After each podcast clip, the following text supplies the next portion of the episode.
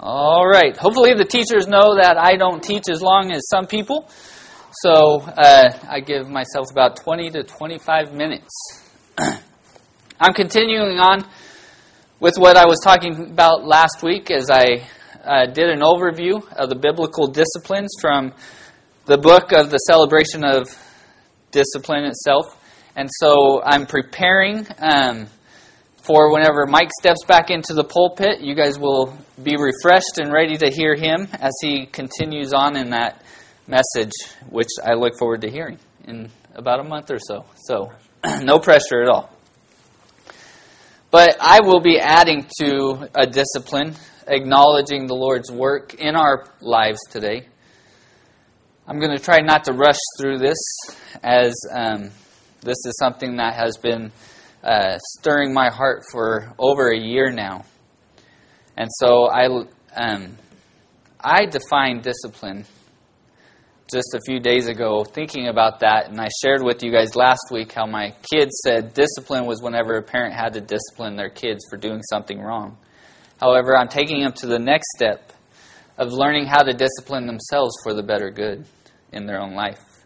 So, discipline in this text for me is performing a non preferred task or behavior, even though it is not desirable, so that one may gain the goal that the person wishes to accomplish.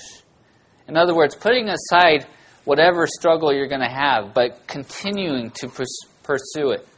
You may not want to run one mile, but to gain the ability to run in a marathon for 26 miles, you have to start with that one. Many times, when looking back as I read through that book, Celebration of Discipline, they talk about how the behaviors, the disciplines of today used to be the norm of the generations past.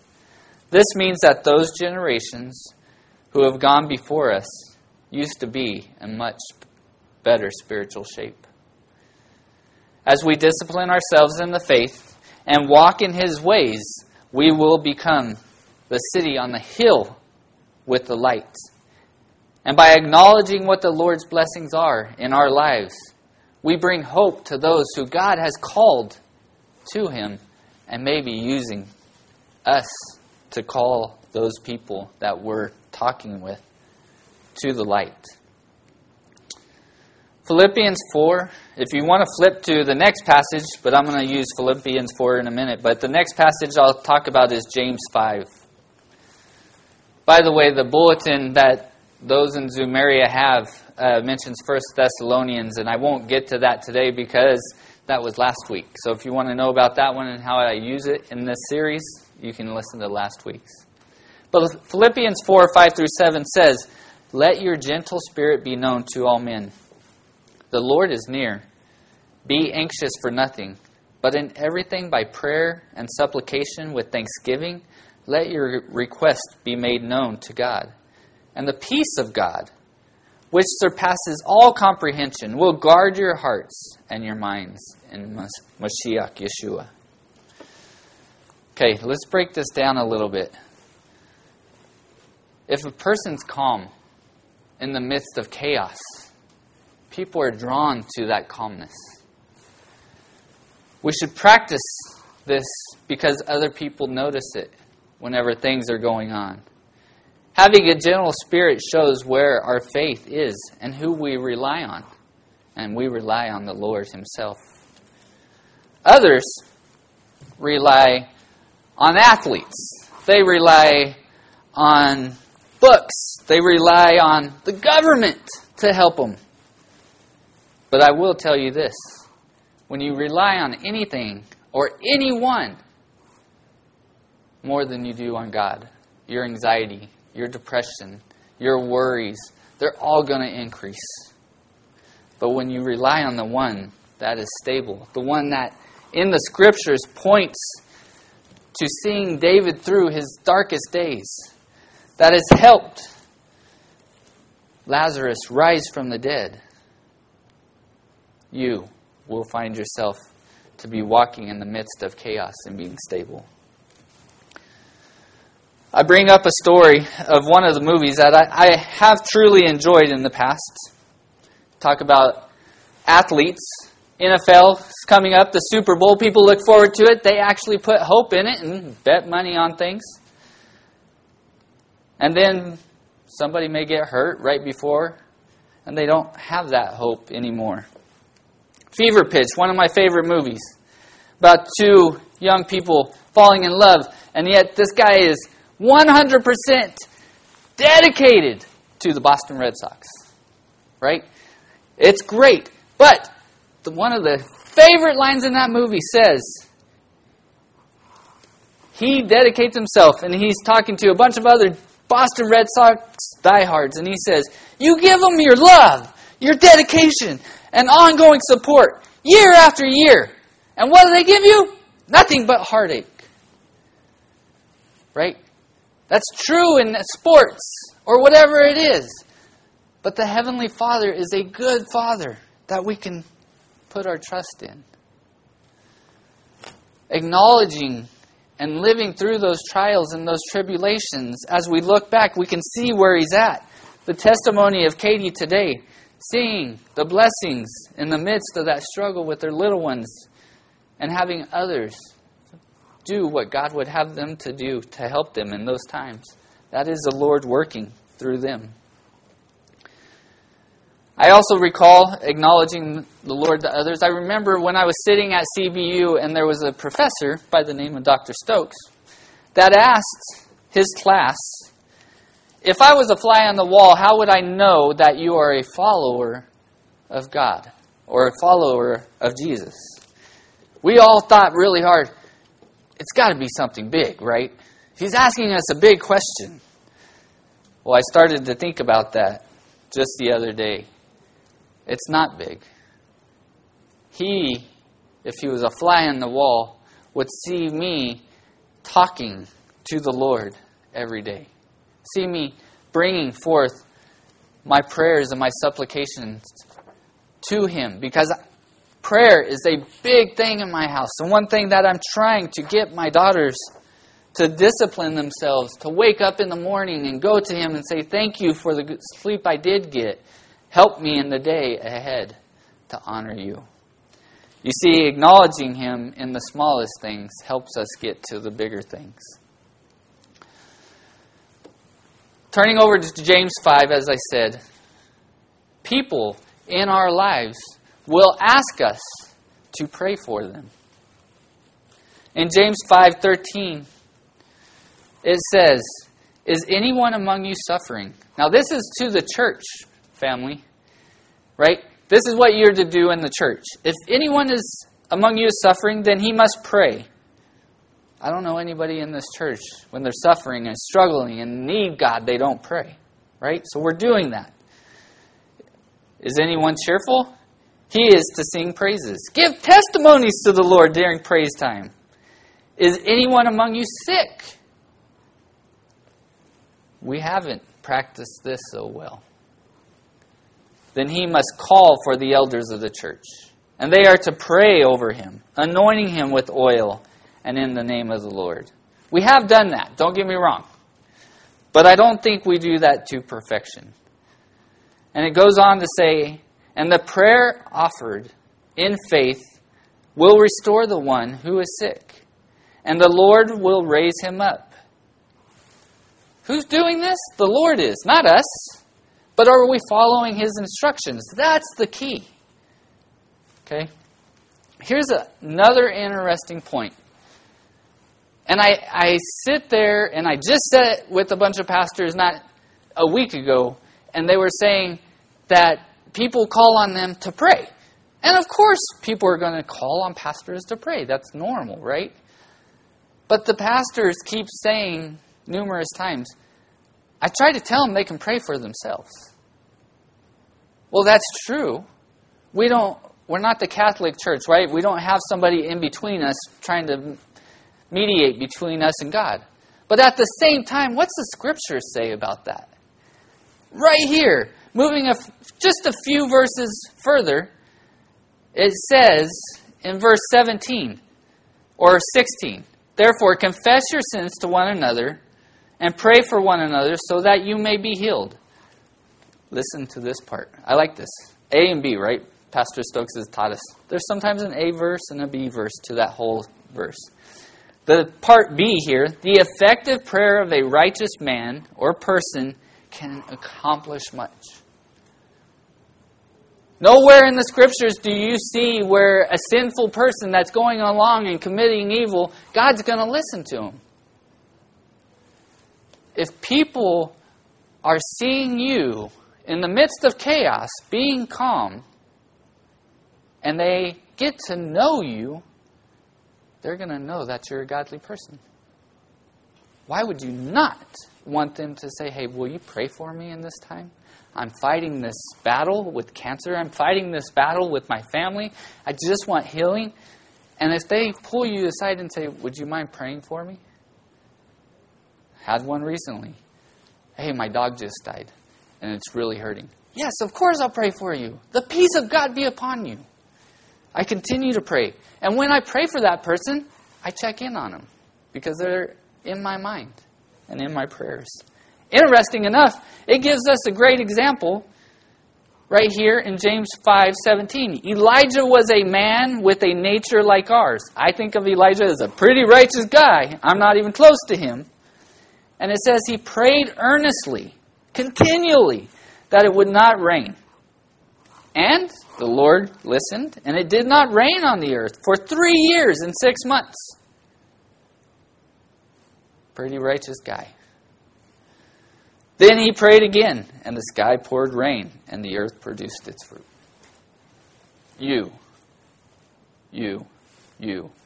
We all are striving for that righteousness. The world out there is not striving for it. But if they know that you're following the Lord, then you can make a difference for them if you'll just pray with them. You can draw them to the Lord later, but say, Yes, how can I pray in this specific way for you?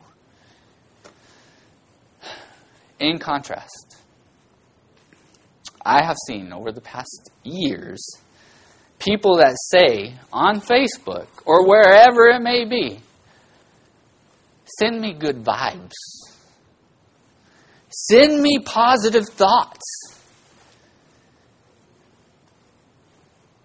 Will you pray for me? I don't respond to that on Facebook. You're looking for any, mini, miny, mo. When you look to the God of heaven, He is the different one that can make all the difference in the world. And so, that's a big difference if they know that you worship the God of the living. My colleagues know over the past just two years, going on three now, that I walk every morning when I get to work. I get there early enough. Beat that traffic. It's horrible, right? So I beat the traffic there, and I get up and I start walking. And it has become some talk in the district where we serve 36,000 students. Yet when people ask me or say something about my walking, because it's been in various different are you the guy that walks every morning? Like, I see you over here at this school, I see you over here at this school, over here by the district some mornings. Like, yeah, I'm the guy that walks. But I'm also praying. Oh, you are? Yeah. I pray for the superintendent. I pray for our leaders. I pray for your children in your classes. I pray for you as the teachers. They have learned that I am a person of faith. And some have even asked at times for me to pray for them in a specific way. Now, I do this with a gentle spirit. I do it as gentle as I can, to strive to be as harmless as a dove and as wise as a serpent. Why do I say that? Because there's some out there that would want to trap me.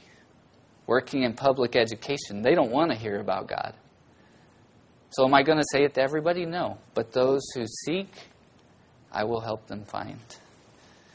Knowing when how to speak with different people at work is wise, and that's what the scripture also talks about but always letting them know I serve the living God. Part 3 Acknowledging the Lord's work when prayers are answered. Isaiah 12, 4 through 5. This is the one that I based this sermon on, if you want to turn over there. I based it on the scriptures of 4 and 5, which say, And in that day you will say, Give thanks to the Lord, call on his name. Make known his deeds among the peoples. Make them remember that his name is exalted. Praise the Lord in song, for he has done excellent things. Let this be known throughout the earth. We must be the first to acknowledge when God does something for us. After asking in prayer and petitioning the Heavenly Father, possibly I've talked about fasting, right? One of the other passages of Scripture that came to mind when I was meditating on this is Proverbs 3 5 through 6, where it says, Trust in the Lord with all your heart. Lean not on your own understanding. In all your ways acknowledge him, and he will make your path straight. You see, God wants to be known in all the earth. He is known in all the earth. It's the darkness in the earth that won't allow the light to shine. We are the light. We have to shine. So, yes, I base this on 4 and 5. But in Isaiah, this passage, you guys all know the history of Isaiah. It's not a pretty book. And then I read through the whole chapter and I'm like, this is great. It talks about prayer in times of need. And then at the end, it talks about the testimony of what God does. So I'm just going to read this whole chapter now. For in verse 1 of chapter 12, Isaiah, it says, Then you will say on that day, I will give thanks to you, O Lord. For although you were angry with me, we can go in a way, right? When God gets angry at us, we're not living righteously. Your anger is turned away. And you comfort me. When we turn back, He comforts us. Behold, God is my salvation. I will trust and not be afraid. For Adonai, God, the Lord God, is my strength and song, and he has become my salvation. Therefore, you will joyously draw water from the springs of salvation. And in that day you will say, Give thanks to the Lord, call on his name, make known his deeds among the peoples, make them remember that his name is exalted. Praise the Lord in song, for he has done excellent things. Let this be known throughout the earth. Cry aloud and shout for joy, O inhabitants of Zion, for great in your midst is the Holy One of Israel. We, as believers, knowing that the Heavenly Father listens to us and answers those prayers, we should be the first ones to step up and acknowledge what He's done in our life. What He's done in other people's lives, especially when they've asked you for prayer. However, it's not easy. I say this knowing that I have had to take steps out there in faith, going, I may get fired for this. But that's okay. One small thing I did this year, and you may not think it's that big of a deal, but it, giving out cards at Christmas, they call it holidays in public school, right? I told Carrie, you go please go to the store and get me Christmas cards. Okay. I said, no, no, no. You don't understand. Get me Merry Christmas cards. I don't want none of this holiday stuff, right? People were receptive. I am so thankful for that. However, over the past few years, right, we, we get to know people through Facebook and we see their prayer requests. We think that they're strong believers, and I do believe some of them that I'm about to give an example for are strong believers. One of them asked me after they had hiccups, after weeks of hiccups. Can you imagine living with hiccups for weeks? That would be horrible. Petition those on Facebook. Will you guys pray for me? This is driving me crazy. Of course, I'm going to pray for you. I love you. I can't imagine living with hiccups. Right? So I pray. Then I start to fast. Because the first week didn't go well. He still has hiccups. Second week, get a message on Facebook that says, I no longer have hiccups. That's great! No acknowledgement of God. And I, down on the replies, thanks be to God for the prayers that helped. The reply ice cream really helped. I have nowhere to go with that. Good for your ice cream. Don't ask me for prayer again. A person asked for prayer at one other point. They were feeling horrible, sick. Pray for them, right? They felt good the next day. And they gave glory to essential oils. Love essential oils, don't get me wrong. But you ask for prayer.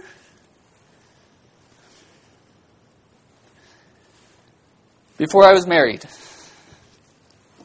I went blind,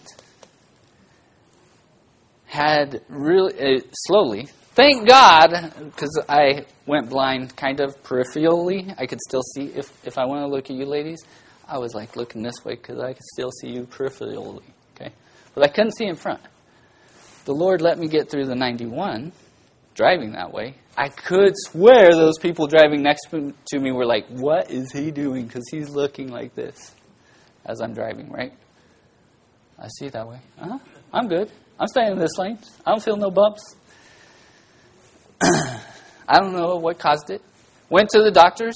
Kara dealt with me the whole time. Believe it or not, I couldn't believe she still married me. I had to move that weekend. Partially blind. Was not a fun move. She still married me. Thankfully, Matt was around, calming me down at times, right? was not easy. She took me to the doctor's specialist. It was iritis. What's that, doc? Uh, we don't know what it is, so we just say ritis. Okay? Iritis. Couldn't see, struggling. Started to feel better after a week or two. Believe it or not, we were praying fervently, petitioning the Lord. I got better. Thank you, Lord. I'm giving you all glory. I don't care if it was a medicine they gave me or what it was, because actually the medicine wasn't working for a while. Then they said, We'll put drops of steroid in your eye. Okay. Didn't need glasses for a while. But I'm not going to take it away from God. You heard my daughter give testimony today of the lactose intolerance that she had. We weren't praying.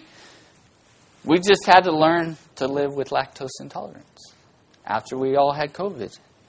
And then I said, Why are we not praying about this? Let's go to the Lord. Let's pray. Let me teach you about this, Hannah. Huh. Been about a week or two. We've been praying nonstop. We need to test this. How else are we going to find out if you still have lactose intolerance?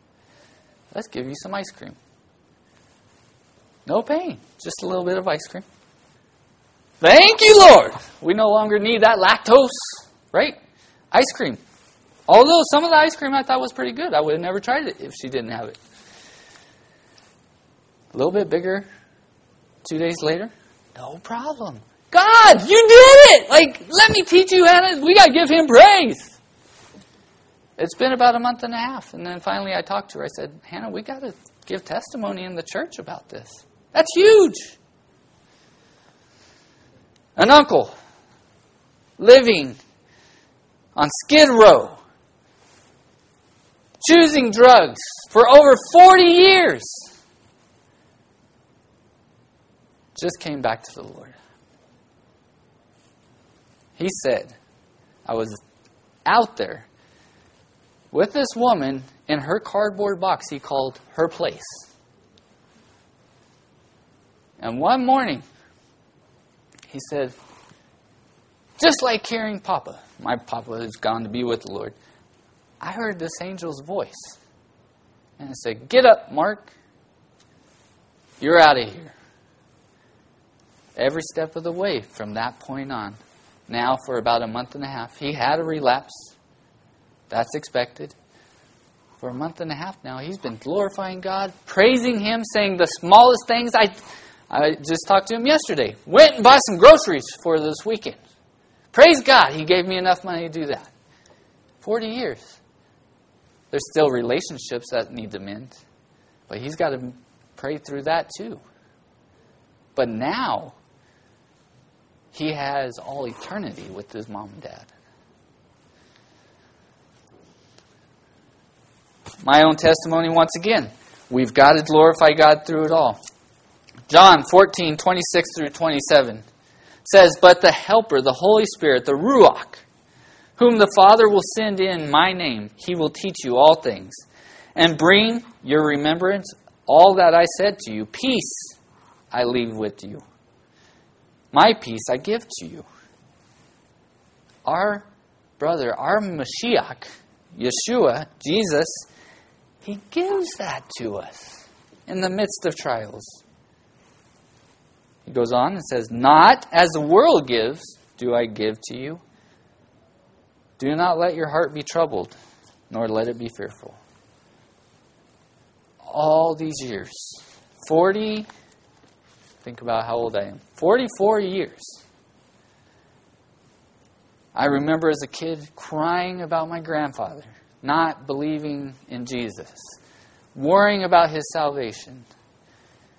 That peace of understanding came to me when my grandfather died. No one else could have done that. Not the Dodgers, not the Bulls, and definitely not the Bears. Only the Heavenly Father could do that when my grandfather passed. There was a peace about things. Whether he's in heaven, and if he is, he's at the bottom of it. But he made it. I don't know. But the Lord gave me that peace. And I give him glory for that. Now listen. In conclusion, acknowledging the Lord in his works may not seem to be a discipline now. But remember what I said. Disciplines now were not what they were back then. So, may not be a discipline now, but let me tell you this.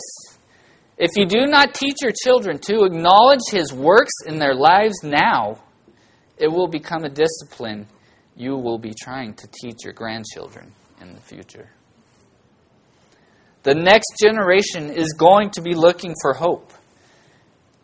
And they'll give credit to football teams and baseball teams and basketball teams and the players.